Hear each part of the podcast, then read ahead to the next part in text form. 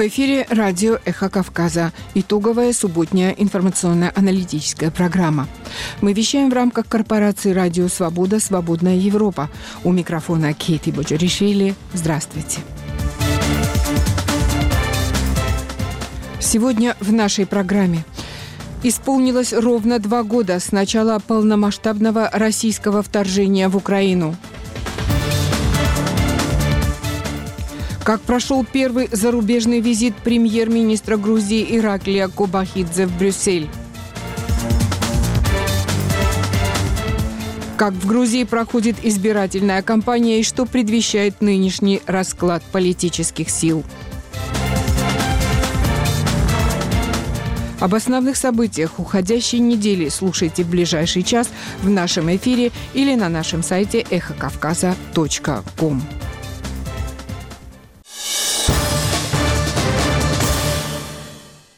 Исполнилось ровно два года с начала полномасштабного российского вторжения в Украину. В Киев прибыли лидеры стран Запада.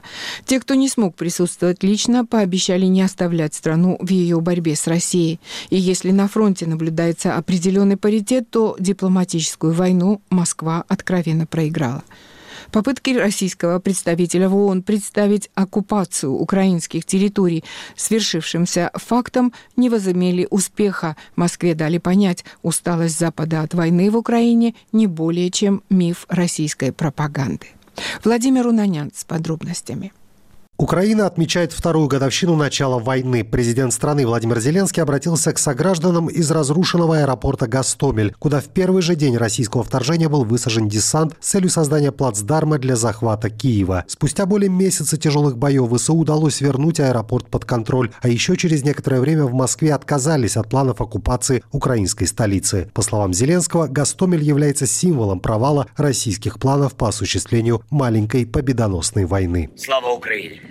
Я знаходжусь зараз в Гостомелі. Саме звідси мало розпочатись те саме взяти Київ и Украину за три дня. Слава Украине! Я сейчас в Гастомеле. Именно отсюда должен был начаться план взять Киев и Украину за три дня. Это можно сказать одним предложением. Два года назад мы встретили здесь огнем вражеские войска, и два года спустя мы встречаемся здесь с нашими друзьями, нашими партнерами. Наших друзей наших партнеров. Зеленский не случайно привез в Гастомель делегацию западных лидеров, прибывших в Киев. В своем обращении президент Украины подчеркнул, что, как и любой нормальный человек, хочет мира, но и мир должен понять, конец войны может быть только на украинских условиях. Будь-яка нормальна людина хоче, аби війна закінчилась, але ніхто з нас не дозволить, аби закінчилась Украина наша. Любой нормальный человек хочет, чтобы война закончилась, но никто из нас не позволит закончить нашу Украину. Поэтому к словам «конец войны» мы всегда добавляем «на наших условиях». Поэтому к слову «мир» всегда идет слово «справедливый». Поэтому в будущей истории слово «Украина» всегда будет сопровождаться словом «независимая». Мы боремся за это. Уже 730 дней нашей жизни. И мы победим в лучший день нашей жизни. Благодарю всех вас, бойцы. Благодарю наш народ. Я дякую всім вам, воїни. Дякую нашему народу. Выразить солидарность Украине во вторую годовщину войны в Киев прибыли глава Еврокомиссии Урсула фон дер Ляйен, а также премьер-министры Италии, Канады и Бельгии Джорджа Мелони, Джастин Трюдо и Александр де Кроо. К ним также присоединился бывший глава британского правительства Борис Джонсон. Нынешний хозяин кабинета на Даунинг-стрит Риши Сунак также не остался в стороне, пообещав сделать все, что потребуется, чтобы тирания никогда не восторжествовала. А глава МИД Соединенного Королевства Дэвид Кэмерон развил эту мысль с трибуны ООН, сравнив Владимира Путина и его окружение с нацистами.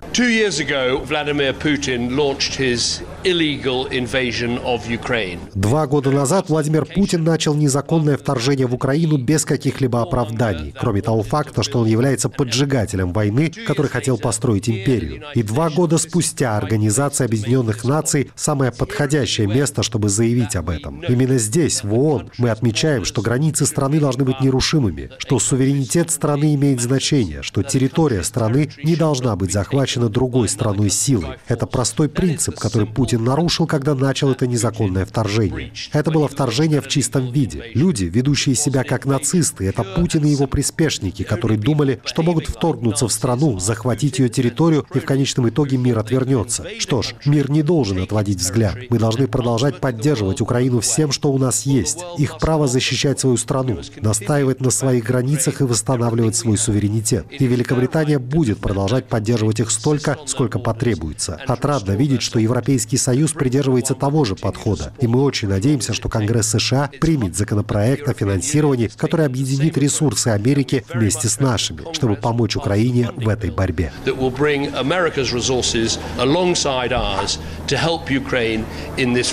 Вашингтон со своей стороны также дал понять, проблема с Конгрессом будет решена, и Москве не стоит надеяться на то, что США прекратят помогать Украине. Постпред Вашингтона при ООН Линда Томас Гринфилд подчеркнула, разговоры об усталости от войны не имеют оснований. Colleagues, it's been two years since Russia launched its illegal, unprovoked and brutal full-scale invasion Коллеги, прошло два года с тех пор, как Россия начала незаконное, неспровоцированное и жестокое полномасштабное вторжение в Украину. Вторжение, которое стало кульминацией десятилетних усилий по оккупации украинской земли и порабощению ее народа. С тех пор мы видели, как российские войска совершают невыразимую жестокость и преступления против человечности. И мы наблюдаем в реальном времени, как Кремль пытается переписать историю посредством пыток и депортации, перевоспитания и идеологической обработки, репрессий и дезинформации. Россия пыталась отрицать украинскую идентичность, задушить инакомыслие. Но мы знаем правду. Мы знаем правду. Это не освободительная война. Это не война ради самообороны России. Это не война последней инстанции. Но так же, как Путин надеется, что решимость Украины угаснет, он рассчитывает, что и наша решимость рассосется. Итак, задача, стоящая перед нами, ясна. Спустя 10 лет с начала этой кампании и два года с момента полномасштабного вторжения России мы должны продолжать поддерживать Украину и отстаивать международный порядок порядок. Мы знаем, что этот конфликт начался и продолжается из-за одного маленького человека. Сегодня, несмотря на все усилия Путина, мир продолжает видеть лицемерие и жестокость России. Недавно я услышала фразу «усталость от Украины». Идея о том, что спустя годы эта война, наша поддержка и внимание ослабевают. И все же я не могу себе представить, как мы можем объяснить, что мы устали людям в Украине. Поэтому, пожалуйста, Пожалуйста, давайте не будем колебаться или терпеть неудачу. Our support and attention are faltering. And yet, I cannot imagine explaining that we're tired to the people I met in Ukraine. Россия в лице собственного постпреда Василия Небензи попыталась представить итоги длящегося уже два года конфликта как неудавшуюся попытку Запада разрушить российскую государственность, а вторжение в Украину представитель Москвы назвал желанием положить конец войне. Реальность же такова, что временно оккупированных территорий Украины не существует. Но есть российские регионы. Крым, десятую годовщину воссоединения, с которым мы будем отмечать уже в марте, и присоединившиеся, присоединившиеся по итогам законного волеизъявления народа Донецкой и Луганской республики, а также Херсонской и Запорожской области. Сегодня мы услышали и еще услышим много вранья на эту тему от представителей Киева и его западных спонсоров. За этим прослеживается стремление не просто исказить факты, но и вообще переписать историю. Дело в том, что ее правдивая, неискаженная версия для наших западных коллег крайне неудобна. Ведь тогда им придется признать свою ответственность за провоцирование и развязывание украинского кризиса, за многолетнюю подготовку Украины к войне с Россией под ширмой минских договоренностей. То сам собой возникает вопрос, можно ли было всего этого избежать. Не Россия начала эту войну. Россия пришла, чтобы наконец ее остановить. При этом Небензя дал понять, что в Москве хотели бы закончить войну как можно скорее, но на своих условиях. Любой конфликт рано или поздно заканчивается. То же самое, мы уверены, ожидает и конфликт на Украине. Безусловно, чем дольше он затягивается, из-за западной подпитки Киева, тем более невыгодными будут условия мира для Украины. В перспективе принципиальное значение приобретет то, какие выводы для себя сделает западный блок. Будет ли он с самоубийственным упорством навязывать остальному миру свой однобокий порядок, основанный на правилах, пытаться разделить мир на сателлиты во врагов, либо все же включиться в осмысленный диалог по поиску способов выстраивания подлинно справедливого миропорядка – где будут гарантированы интересы всех государств. Сами украинцы признают, два года войны сильно изменили общество, но несмотря на то, что жизнь под бомбами не способствует оптимизму, большинство намерены продолжать бороться до победы, чего никак не могут понять в Москве не прекращающие обстрелы украинских городов в попытке сломить население. Ці два роки, ну сказать, что змінили моє життя, це не сказати ничего. Я... Сказать, что эти два года изменили мою жизнь, ничего не значит. Раньше я была журналистом, которая писала об общественной жизни и политике, а теперь стала человеком, освещающим войну. Сейчас я провожу две недели в Киеве, а затем две недели на Востоке. Мой парень воюет на передовой, моя семья живет в 40 километрах от российско-украинской границы. Большинство моих друзей либо воюют, либо идут добровольцами в армию. Вот и все. Теперь каждый день этой жизни – война. Некоторые говорят, что люди в Киеве не чувствуют войны. Я не знаю знаю. Мне кажется, я чувствую это в каждом прохожем, которого встречаю, когда иду по улице, потому что каждый из нас несет в себе эту войну. У каждого человека есть кто-то, кто находится на передовой, кто погиб, кто находится под оккупацией. У кожної людини хтось на фронті, хтось загинув або перебуває в окупації говорит жительница Киева Ольга Кириленко. В Киеве подчеркивают, последние два года превратили войну в Украине в самую масштабную в Европе со времен Второй мировой. И если никто в мире не ожидал, что Украина выстоит в первые дни войны, то теперь на счету ВСУ много выигранных битв. Бои за Киев, символичное освобождение острова Змеиный, успешные операции против российского флота в Черном море, Харьковское наступление и освобождение Херсона. Украина доказала, что вторая армия мира, несмотря на подавляющее превосходство в численности и вооружениях, не может добиться сколько-нибудь значимых успехов. И сегодня Украине нужно единство со стороны партнеров, чтобы изменить соотношение сил в пользу ВСУ. Остальное украинцы обещают доделать сами. Владимир Унанянц для «Эхо Кавказа», Тбилиси. «Эхо Кавказа» Как война меняет Украину, которая два года назад изменила казавшийся неизбежным ход войны? Как пережили и как будут дальше переживать происходящее украинская власть и, главное, украинское общество?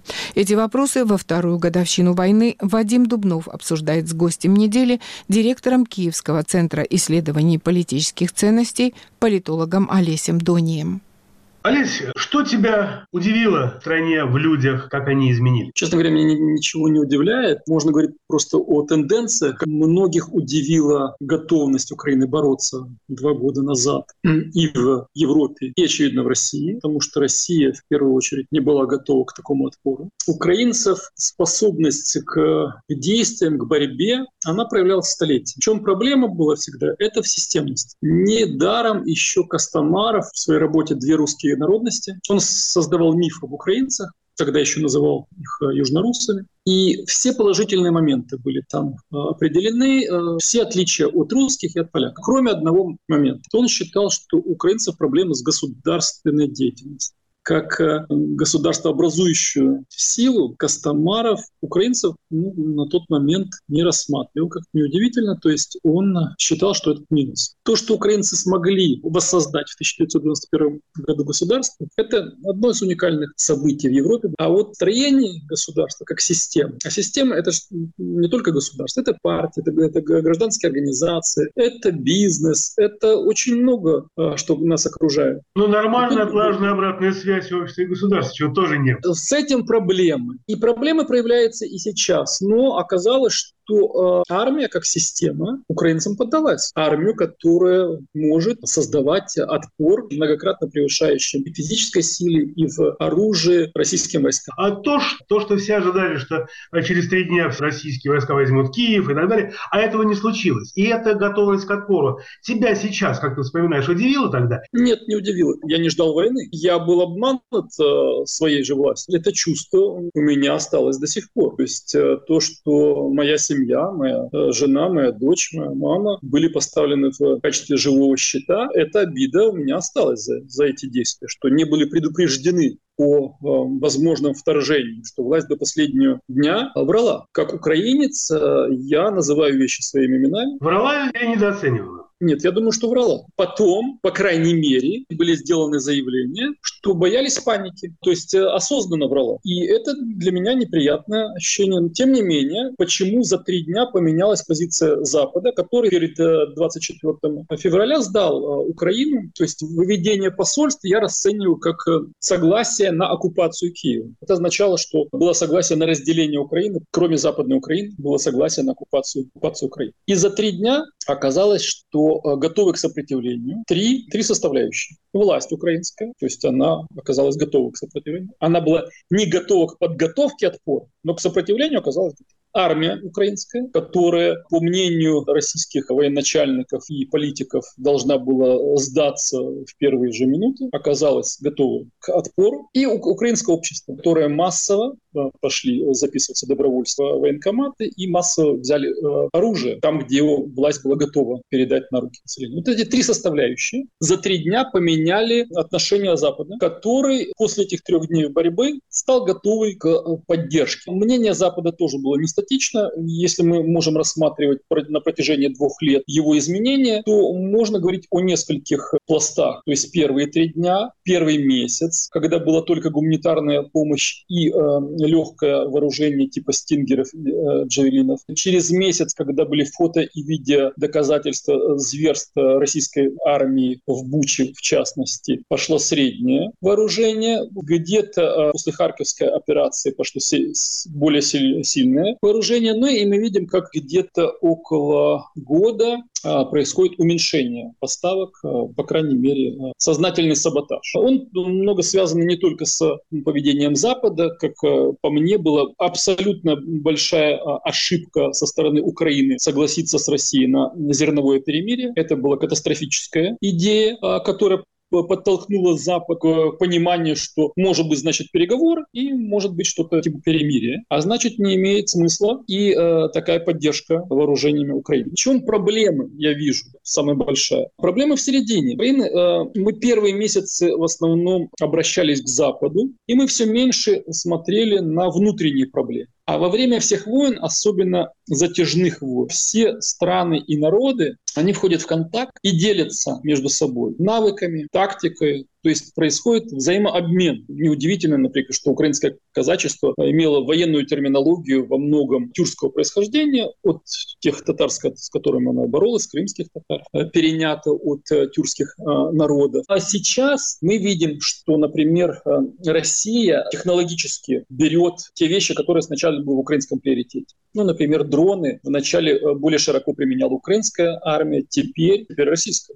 А вот построение общественной жизни, к сожалению, у нас во многом сейчас подвигается именно, ну, как мне кажется, к сожалению, через призму русских влияний. И об, об этом у нас не принято говорить. У нас смотрят только на усиление позиции украинского языка, а то, что Путин нанес колоссальный удар по украинской демократии. Тогда, два года назад, впервые, можно сказать, в новейшей, а может быть и в новой истории Украины, был небывалый резонанс общества и власти. Сейчас есть какое-то ощущение, что вот этот ресурс этого единства, а, который позволял отринуть политику, отринуть разногласия, вот этот ресурс сейчас иссякает. Я думаю, что вопрос не о единстве, потому что э, общество и власть власти, потому что проблемы есть и в обществе, и не меньше, чем власти. А как раз отступление от демократии власти в значительной мере нормально воспринимается, по крайней мере, активной частью общества. То есть проблема в отступлении от демократии, на и в обществе, и в власти. Мне кажется, аналогично. Первых же дней власть приняла неправильное отношение к,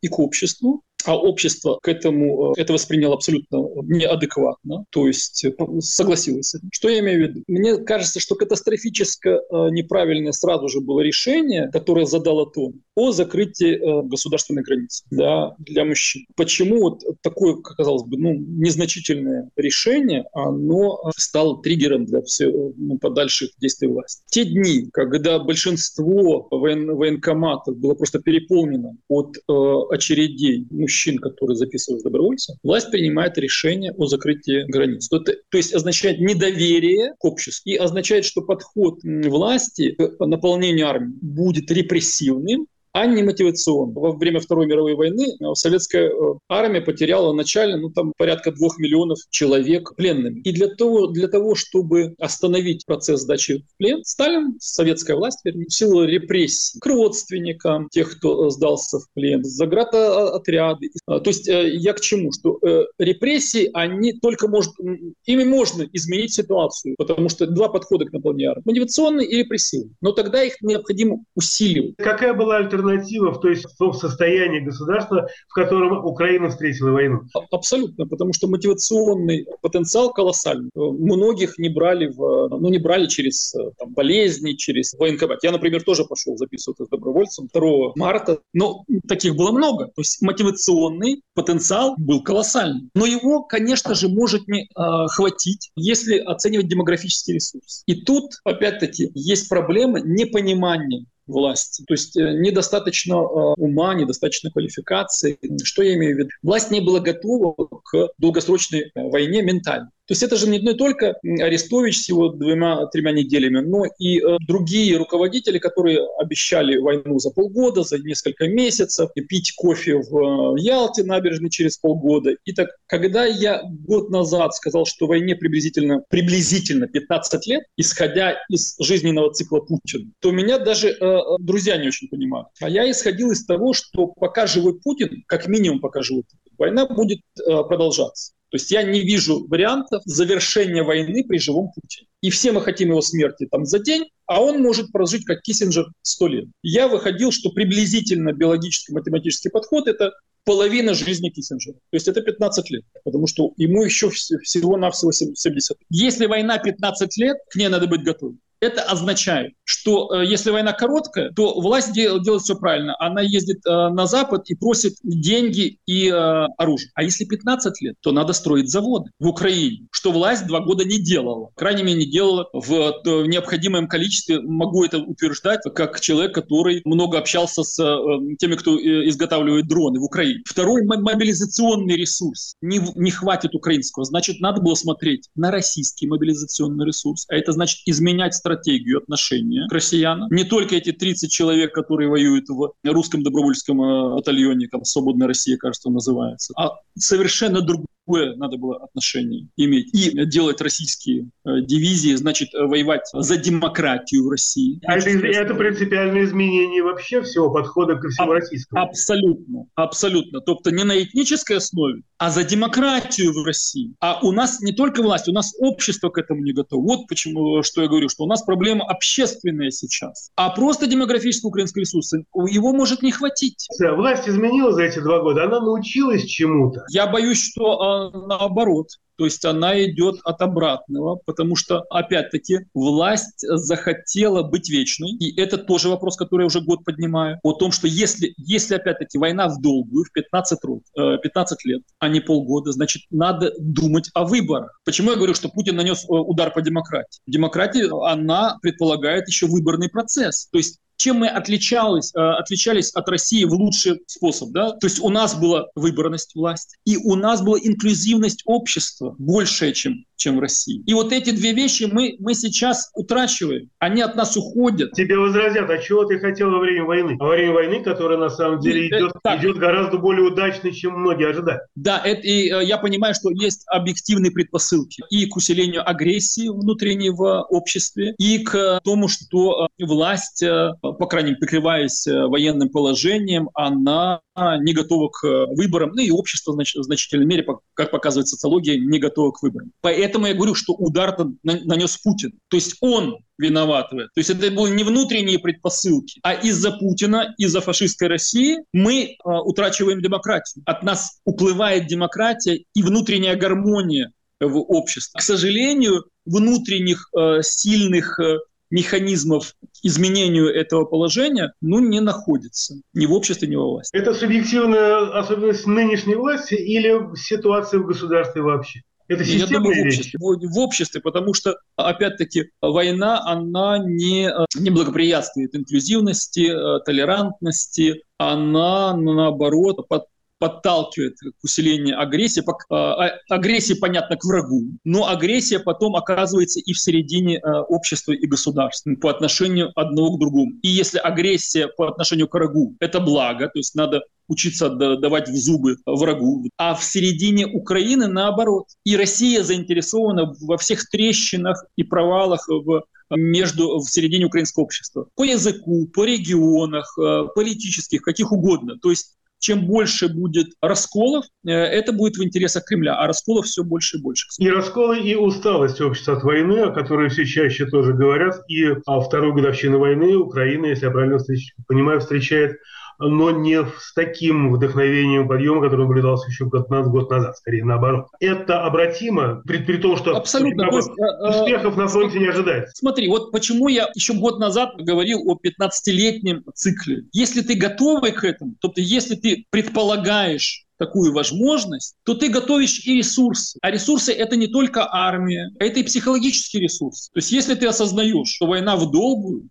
то ты готовишь, э, опять-таки, твое окружение, себя психологически. Ты думаешь, как э, обеспечить свою жизнь в таких условиях войны. А если тебе постоянно говорят, тебе врут, что война закончится победой через полгода, через год, то у тебя будет фрустрация через год. То есть, когда ты осознаешь, ну, что, к сожалению, тебя не, неправильно информировали как минимум. Поэтому я за правду. Я, а, даже если она болезненная, но тем не менее, правда больше подготовит общество. Почему я, например, еще в 2014 году, в 2014 году требовал, э, когда еще был депутатом, и э, мне э, клятвенно обещал тогда Наливайченко, он был не просто головой СБУ, а формальной точки зрения он был э, руководителем антитеррористической операции, потому что она была, то есть войной против, э, против России, потому что тогда все, э, все войска, они были в ведении антитеррористического центра, в ведении СБУ как раз. Так вот, я у него требовал, и он обещал, что будет все три списка оприлюднен. Список э, трат наших убитых. Э, первый список, второй – это э, кто пропал без вести, и третий – кто оказался в плену. То есть общество имеет право это знать. А у нас общество так не разговаривает. Это, казалось бы, мелочь, но это не мелочь, это жизнь, это жизнь людей. И теперь только Например, сегодня э, мы читаем в интервью западному, опять-таки не украинскому, а западному медиа, президент Украины уже сознался, что у нас 80 тысяч убитых в армии. И то, как сознался? Он сказал, что 400 тысяч – это утраты российской армии, а у нас в пять раз меньше. В пять раз меньше – это 80 тысяч. Мы должны это, это, это считать. А мы должны не считать. У нас должны по каждому фамилии знать этих людей. Должна быть честность по отношению э, к обществу, к, к семьям Э, тех, кто отдал Э, своих мужей или э, отцов э, на войну. К сожалению, вот такой честности нет. И это опять-таки вот это, это русское влияние. Вот оно и из-под мы, мы теряем, мы теряем основы демократии, которыми мы гордились. Это очень неприятно. То есть это, это, это проблема. Мы говорим о войне в долгую. Но есть ли понимание и у власти, и у общества, что надо на ходу перестраиваться? То есть, в общем, как бы а все равно перестраиваться придется. Но готова ли власть возглавить это перестраивание исследование, а, а общество пойти за ним снова также в том же резонансе, а, в котором это было два года назад? Или это уже утеряно? Альтернативы власти нет. Когда я критикую власть, я осознаю, что мы не можем, э, в отличие от мирного времени, выводить людей на митинги, демонстрации, и мы можем критикой лишь попытаться влиять на нее, надеясь изменить ее модель э, поведения. Но это очень э, проходит ну, достаточно туго, потому что, опять-таки, политики нет сейчас, то есть она объективно стала жертвой этой войны. И политической критики а, нет, она уменьшена в разы. Медийный ресурс, он тоже объективно монополиз... монополизированный, поэтому возможности влиять на власть не так-то много. Сейчас возможности влиять на власть, они сконцентрированы в основном на Западе а не в украинском обществе. Поэтому мы доносим свои идеи очень часто на Запад вначале, используя наши возможности медийные, дипломатические, политические, и потом уже опосредственно через Запад на украинскую власть. Это раз. Потому что от Запада украинская власть больше зависит теперь, чем от этого объектива. Вторая проблема — это само общество. В обществе, опять-таки, нету дискуссии. Объективно она умерла э, в значительной мере через, э, опять-таки, из-за нападения России. И поэтому свои мысли доносить к обществу тоже, тоже проблематично. И общество э, пока еще не готово к переоформлению. Я говорю э, даже, даже не к переоформлению, к переосознанию. То есть оно, оно сейчас в моменте ожидания. Ожидание э, это как от варягов. То есть кто-то э, извне должен дать идеи. Таких варягов или они могут быть на Западе, а в Украине не сообщество, буквально несколько сейчас персонажей, которые могут дать э, ожидаемые идеи. Кроме Зеленского, который пользуется самой большой поддержкой э, как представитель власти, это сейчас только Залужный, объективно. То есть независимо от того, что он потерял статус главнокомандующего, если он, например, напишет какую-то статью или ему напишут статью, он подпишет, и она выйдет на Западе, это будет иметь колоссальное влияние на общество. Гостем недели был украинский политолог Олесь Дони. С ним говорил Вадим Дубнов.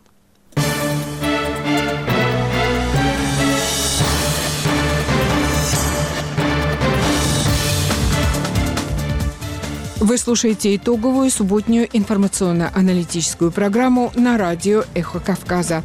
Время краткого выпуска новостей. Глава Еврокомиссии прибыла в Киев в ночь на 24 февраля во вторую годовщину начала полномасштабного российского вторжения в Украину. Урсула фон дер Ляйен – одна из первых зарубежных гостей, решивших приехать в Украину по случаю, как она сама написала в соцсети X, мрачной годовщины.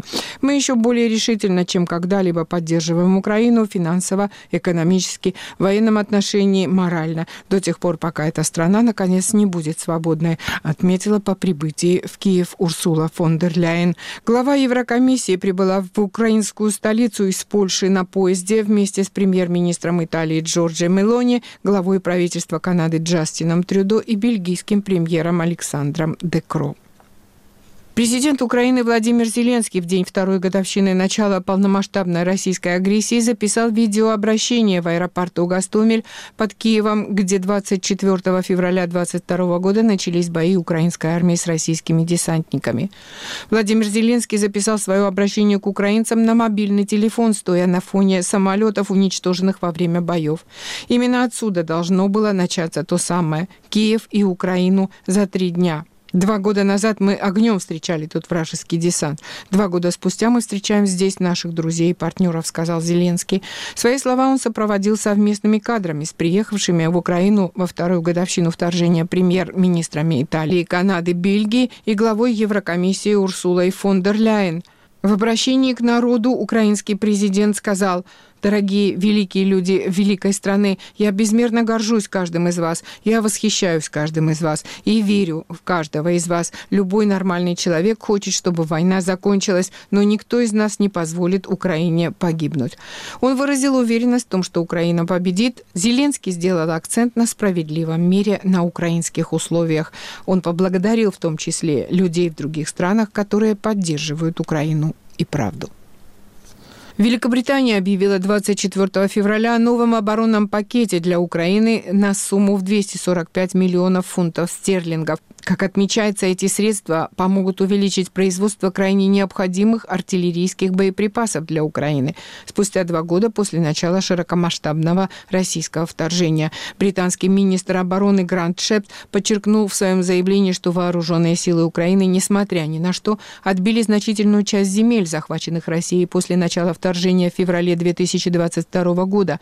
Но украинцы не смогут выиграть эту войну без поддержки международного сообщества, добавил Шепс.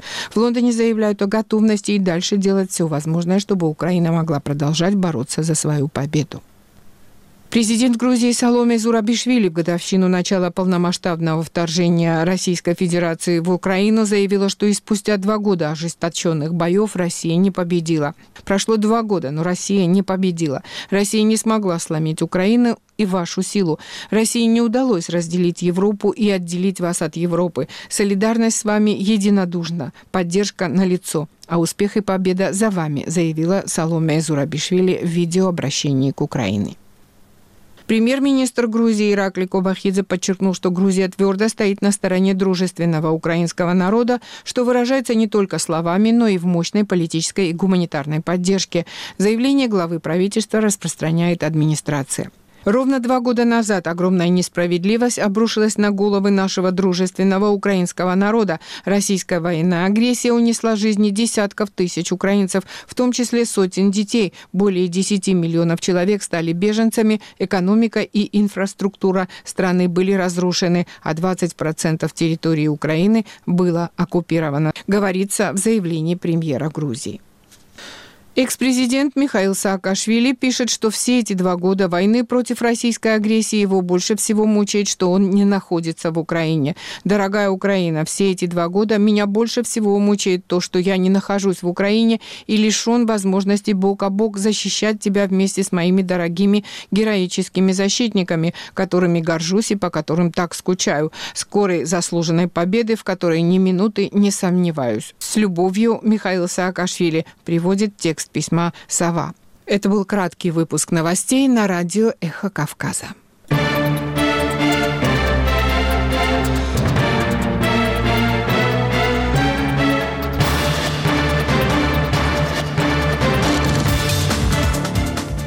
В эфире радио «Эхо Кавказа» итоговая информационно-аналитическая программа. У микрофона Кети Боджоришвили продолжаем подводить итоги недели. Состоялся зарубежный визит премьер-министра Грузии Ираклия Кубахидзе в Брюссель, где он посетил главные офисы институтов Евросоюза и штаб-квартиру НАТО. Также правительственная делегация Грузии приняла участие в заседании Совета Ассоциации Грузия-ЕС и комиссии НАТО-Грузия. За ходом визита следил Ираклий Урагвелице.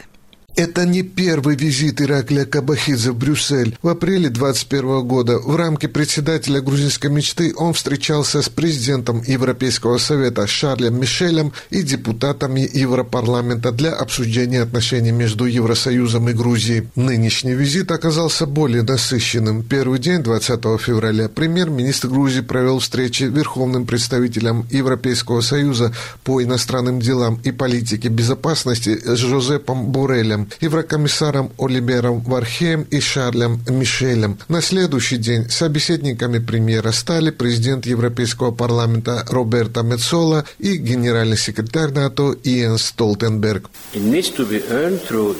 Это ваш первый визит за границу в качестве премьер-министра. Вам необходимо ускорить реализацию реформ, в том числе по соглашению об ассоциации, чтобы выполнить 9 рекомендаций Еврокомиссии. Заявил на первой встрече Жозеп Борель. По оценке наблюдателей, Кобахидзе тепло встретили в Брюсселе, и он выразил ответное чувство хозяевам. По словам руководителя Института Европа-Грузия Георгия Мелашвили, в целом было заметно, что фундаментальные вопросы по-разному трактовались премьер-министром правительства грузинской мечты и Брюсселем. В первую очередь это был важный визит, во время которого наши европейские партнеры узнали, кто такой Ираклий Кубахидзе, поговорили с ним. И крайне интересно, какая была риторика самого Кубахидзе он был сравнительно притихший по сравнению со своим предшественником, который отличался агрессивным тоном, я бы сказал. Ковахидзе пытается быть более изощренным, Ковахидзе пытается быть более, в какой-то степени, терпеливым, но сами месседжи, которые были озвучены, они по сути своей не меняются.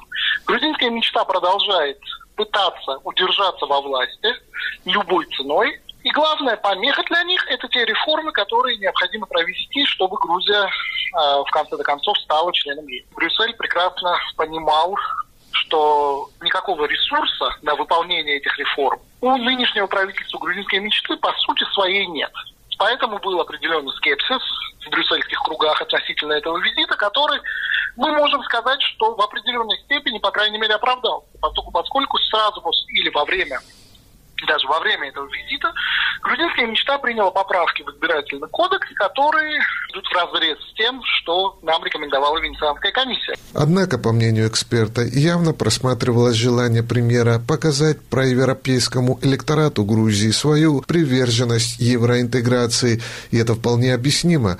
Все последние опросы общественного мнения демонстрируют, что более 80% граждан страны желали бы видеть страну полноправным членом объединения объединения. В ходе визита Кубахидзе с неожиданной инициативой выступила Венгрия ускорить начало переговоров о вступлении Грузии в Евросоюз. И это в то время, когда Будапешт категорически сопротивлялся таким шагам в отношении Украины. 20 февраля на встрече в Совете Ассоциации помимо Бареля присутствовали министр иностранных дел Венгрии Питер Сиарто и еврокомиссар от Венгрии Оливер Вархей, что, по словам наблюдателей, выглядело необычно. Дело в том, что, согласно устоявшейся практике, на заседаниях Совета Ассоциации присутствуют только представители делегаций страны и специалисты Европейской комиссии по вопросам расширения, а также эксперты по вопросам Восточной Европы. По данным двух независимых источников «Радио Свобода» в Брюсселе, Сиарта выступил в Совете и заявил, что приоритетом его страны является ускорение расширения Евросоюза во время председательства Венгрии в Европейском Совете, в особенности в отношении Грузии. Напомним, Венгрия, которая является стратегическим партнером Грузии и участвует в проекте Черноморского подводного энергетического кабеля, будет с июля полгода председательствовать в Европейском Совете. По мнению Георгия Мелашвили, намерение официального Будапешта легко объяснимо. Столкнувшись с растущей изоляцией внутри Евросоюза, Венгрия пытается построить прочные связи с менее либеральными режимами, в том числе с Грузией. Грузинская мечта давно известна своей особой любовью к Орбану, тем, что их позиции по очень многим вопросам, в том числе по вопросу Украины, были похожи. Проблема главная альянса такого с Венгрией в том, что на сегодняшний день Венгрия не рукопожатная страна, на сегодняшний день в Евросоюзе, и от ее поддержки мы получаем больше проблем, чем бенефитов были определенные разговоры о том, что Венгрия может потерять право быть председателем Евросоюза из-за всех тех проблем, которые есть у Венгрии с верховенством права, демократией и так далее. То есть абсолютно те же самые проблемы, которые, собственно, есть у грузинской мечты. Эффект от такого лоббизма венгерского скорее негативный, чем позитивный, потому что тем самым грузинская мечта идет против основного мейнстримного Брюсселя. Чем больше они будут связаны с Виктором Орбаном и его правительством, тем меньше Брюссель будет чувствовать себя обязанным что-либо сделать для Грузии. Поскольку, поскольку Орбан это и так определенная головная боль для Брюсселя, и они очень не хотят добавления еще одной головной боли. В свою очередь, по словам Рикарда Йозвека, европейского редактора «Радио Свобода», инициатива Венгрии означает, что она планирует во время своего председательства попытаться начать переговоры о вступлении Грузии в Евросоюз.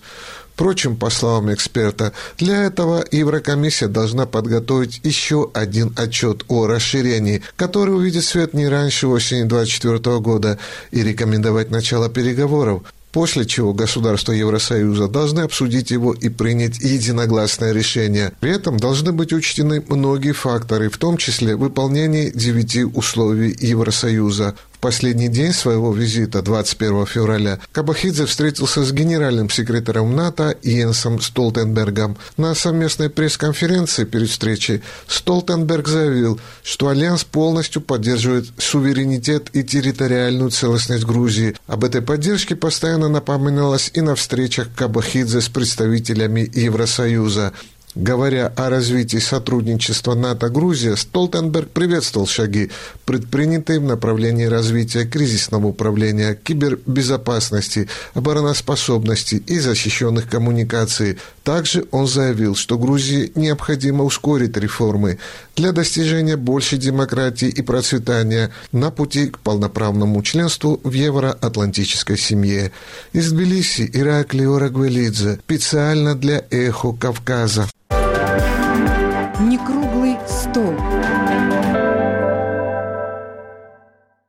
Предвыборная кампания в Грузии проходит в ситуации, когда правящая партия, боясь потерять власть, идет на все, чтобы ее укрепить, а оппозиционные партии, понимая, что без объединения правящую партию не одолеть, тем не менее делают все, чтобы это не случилось.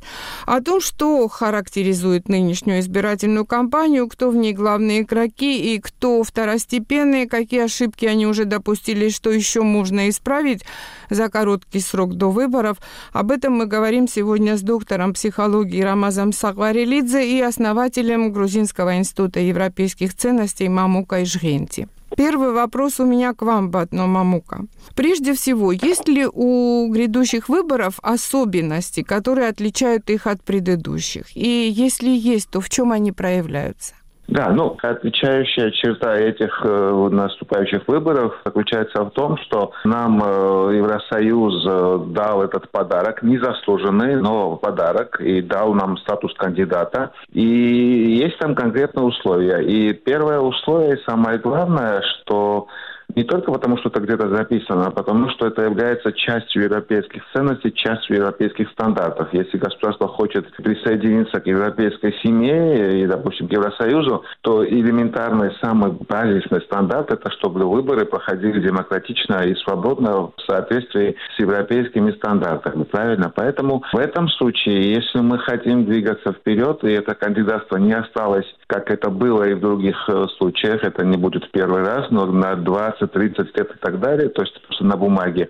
Поэтому мы должны, конечно, в первую очередь сделать все возможное и невозможное, чтобы выборы провести демократически, свободно и справедливо. Как раз с этой целью Национально-демократический институт США, например, организует в Грузии предвыборную миссию. В рамках этой миссии делегация будет проводить встречи на высоком уровне, чтобы оценить избирательную среду перед выборами. Есть надежда, что вот таким миссиям дадут спокойно работать, и они помогут э, в какой-то степени сделать эти выборы справедливыми? Все, чем могут, допустим, наши партнеры нам помочь, это все, конечно, мы должны быть благодарны. Это очень важно, это помогает.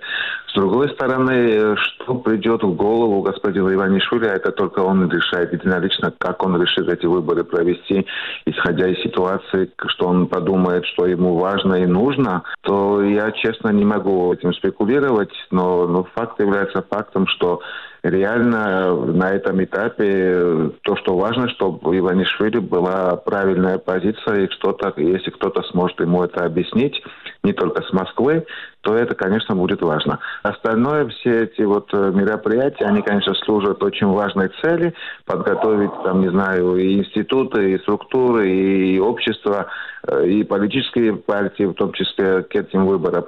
Но уже как реально пройдут выборы, это зависит от одного человека, который единовластно управляет э, всей страной, хотим мы этого или нет. Бадну Рамаз, о чем вам говорит то, как стартовала предвыборная кампания и как она проходит? Что она предвещает?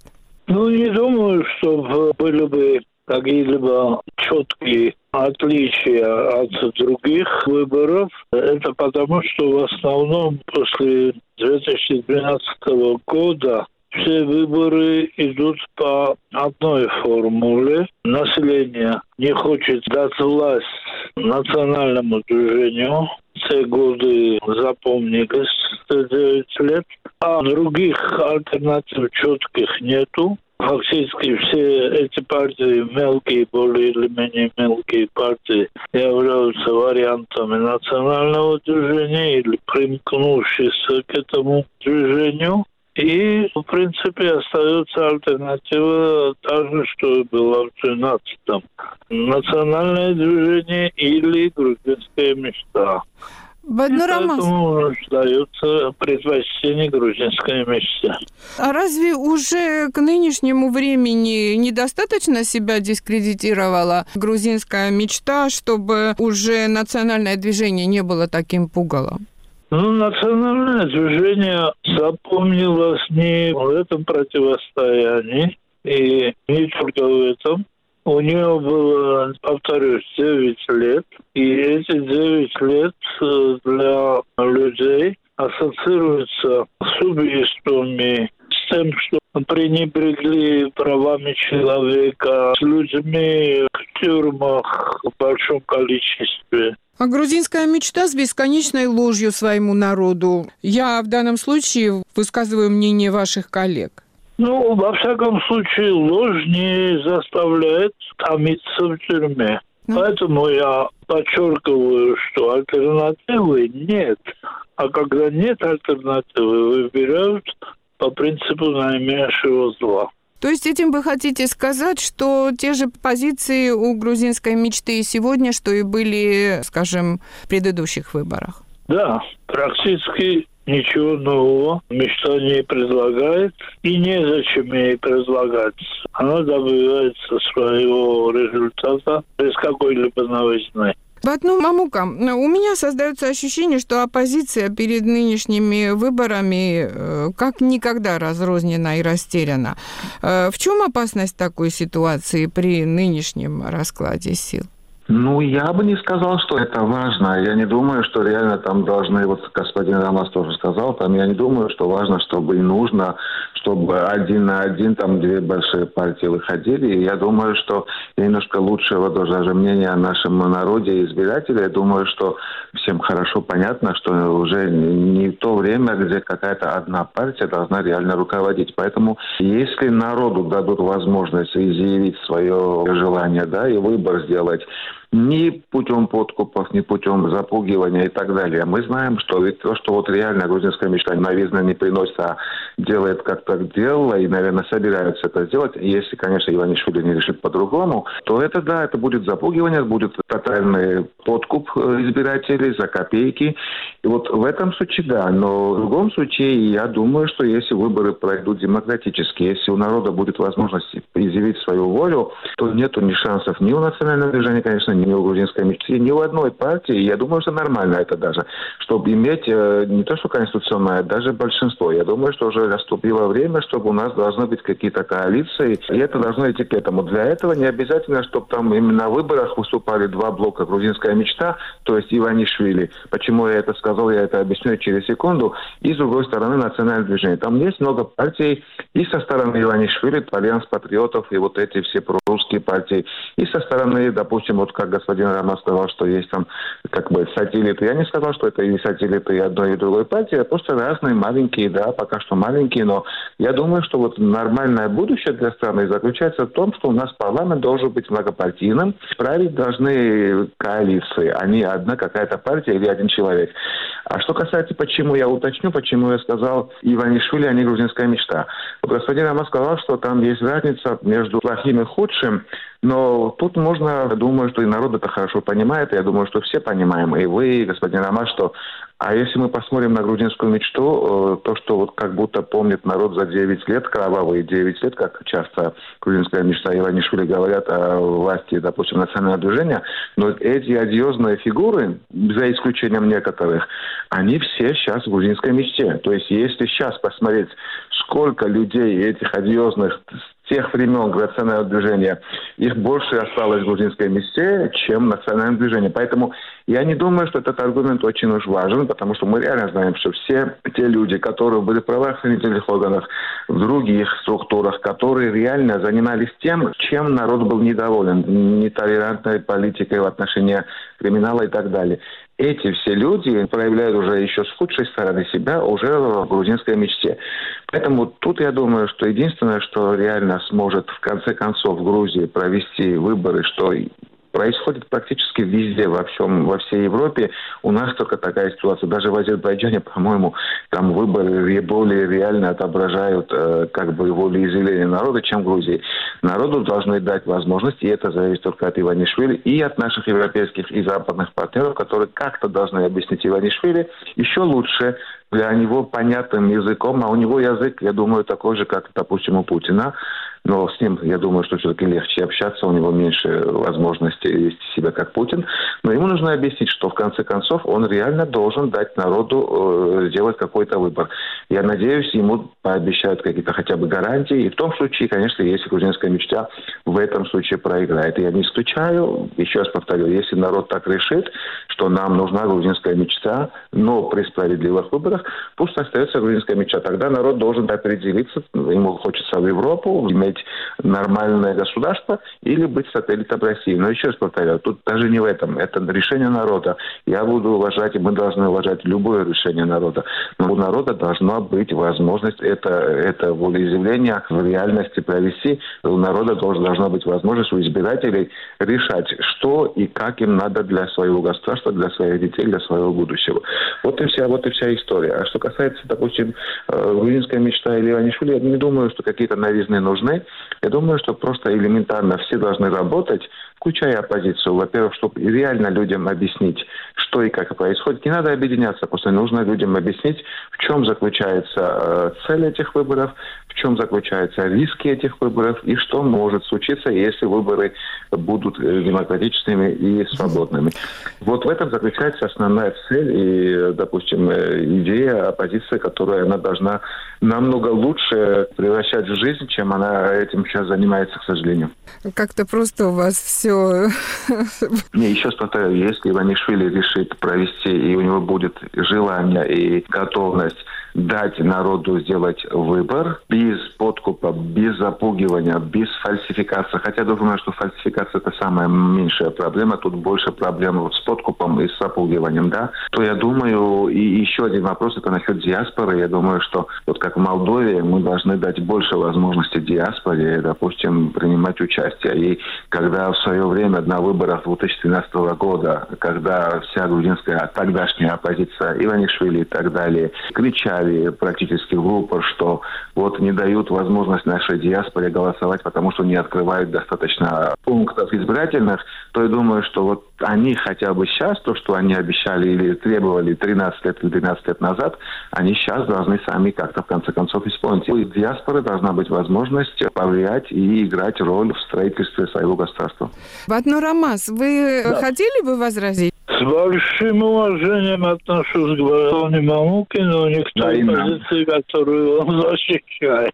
Потому что ну, очень часто слышны эти формулы. Президент Рабишвили сейчас как раз несколько дней тому назад сказала, что надо думать о коалиционном правительстве и так далее. Ну, напомню, что коалиционное правительство в любой стране создается не политической волей того или иного правителя, а определенным соотношением сил. И если не будет ситуации, той ситуации, которую сейчас наблюдаем, когда одна партия может сформировать правительство, исходя из полученных мандатов, то поставить вопрос о коалиционном правлении не имеет смысла. Коалиции создаются по вынуждению, когда не хватает голосов, мандатов и так далее. Так что вопрос таки, что идет к тому, что нет э, соответствующей сильные альтернативы в грузинском политическом спектре. Есть только две более или менее сильные, все остальные довольно слабые. И если сейчас поставить перед кем-либо вопросы социологические исследования, так и ставили вопрос, кого бы вы хотели видеть, допустим, в правительстве, ну, побежденном э, парламенте, Ответы были практически одинаковыми. В социологии тоже не фигурирует другая партия. Ведь социологии уже не подкупают. Подкуп и другие вещи ведь происходят в реальных выборах, а не в социологических исследованиях. Следовательно, в социологических исследованиях мы должны получить более или менее реальную картину приоритетов населения. А в этих исследованиях опять э, та же самая картина. Э, это население не хочет привести к власти национальное движение и поэтому отдает предпочтение мечте. Вот и все. Ну, отсутствие шанса создания коалиции – это издержки, может быть, избирательного законодательства, а не слабости оппозиции? Нет, при чем тут законодательство? Если выйдет какая-либо либо партия, и ей не хватит э, голосов, то будут вынуждены создать коалицию. Э, но коалицию... Нет, ну барьер пока... можно снизить. Э, до каких пор можно снизить барьер? Ведь в 220-м был низкий барьер. Что мы получили? Поэтому вполне понятно желание того, чтобы иметь нормальное государство. И э, однопартийное государство не является нормальным. 70 лет мы жили в однопартийной системе. Но для этого просто валить э, все на правящую партию и не требовать э, от оппозиции, чтобы она была бы нормальной и имела бы притягательную какую-либо силу, вот это я считаю ошибкой. Потому что грехи у правящей партии, конечно, есть. Но посмотрим, может быть, грехи есть и у оппозиции. И поэтому у нас не получается сформировать нормальную политическую ситуацию. Спасибо. Гостями нашего некруглого стола сегодня были доктор психологии Рамас Акварелидзе и основатель Грузинского института европейских ценностей Мамука Шренти.